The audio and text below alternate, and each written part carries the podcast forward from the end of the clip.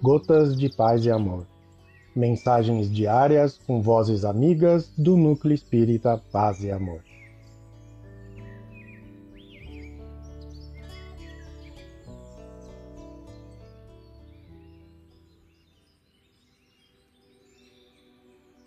Olá, queridos amigos. Aqui quem fala é a Maureen Trota e o Gotas de Paz e Amor de hoje é sobre a mensagem Feminismo, do livro Fotos da Vida, a psicografia de Francisco Cândido Xavier, ditado pelo espírito Augusto César. O feminismo.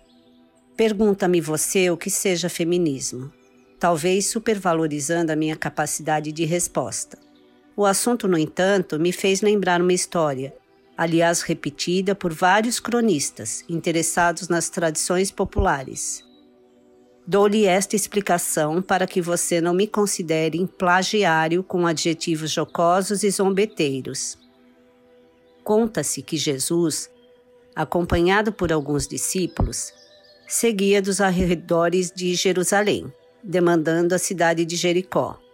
O mestre alterara o plano da excursão, através de muitas veredas, a fim de visitar necessitados e doentes. Em dado instante, o grupo não soube acertar com o verdadeiro caminho e apareceu acalorada troca de opiniões.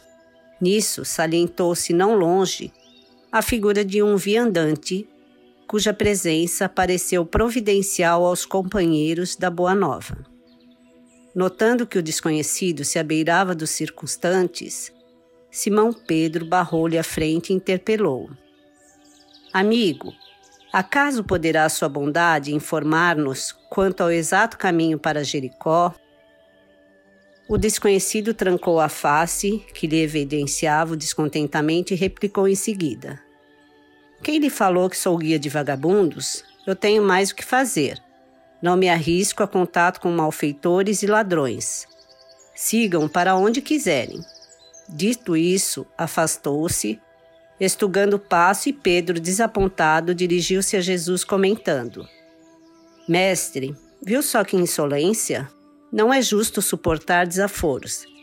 De certo que o céu castigará esse brutamontes, impondo-lhe a punição que faz por merecer.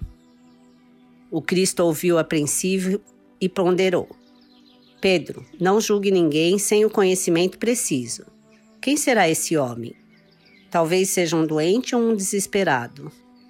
A expectativa reapossava-se dos apóstolos quando surgiu à frente deles bela jovem carregando um cântaro de água na cabeça.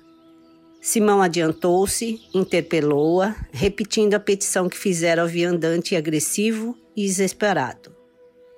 O melhor caminho para Jericó? indagou a moça sorrindo. De imediato, depôs no chão o vaso que trazia e passou a explicar com gentileza de que modo atingiriam a cidade sem obstáculos maiores. Além disso, encorajou os apóstolos à caminhada, com expressões de encantador otimismo. Terminado o diálogo, ela retomando o vaso, transbordante de água límpida, seguindo estrada fora. Simão aconchegou-se a Jesus e lhe falou com intimidade. Mestre, notou a diferença?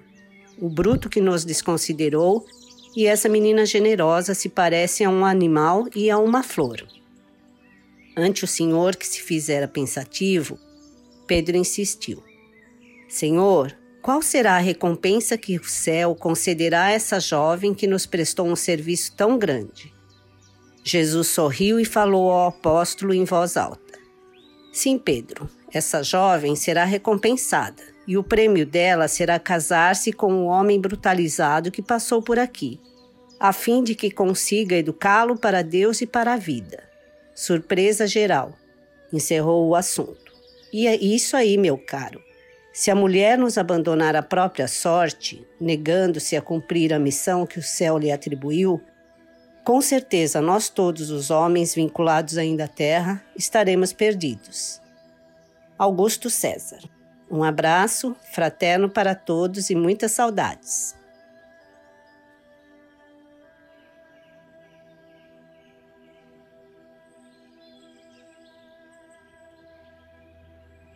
Mais uma edição do nosso Gotas de Paz e Amor. Um abraço para todos e um excelente dia.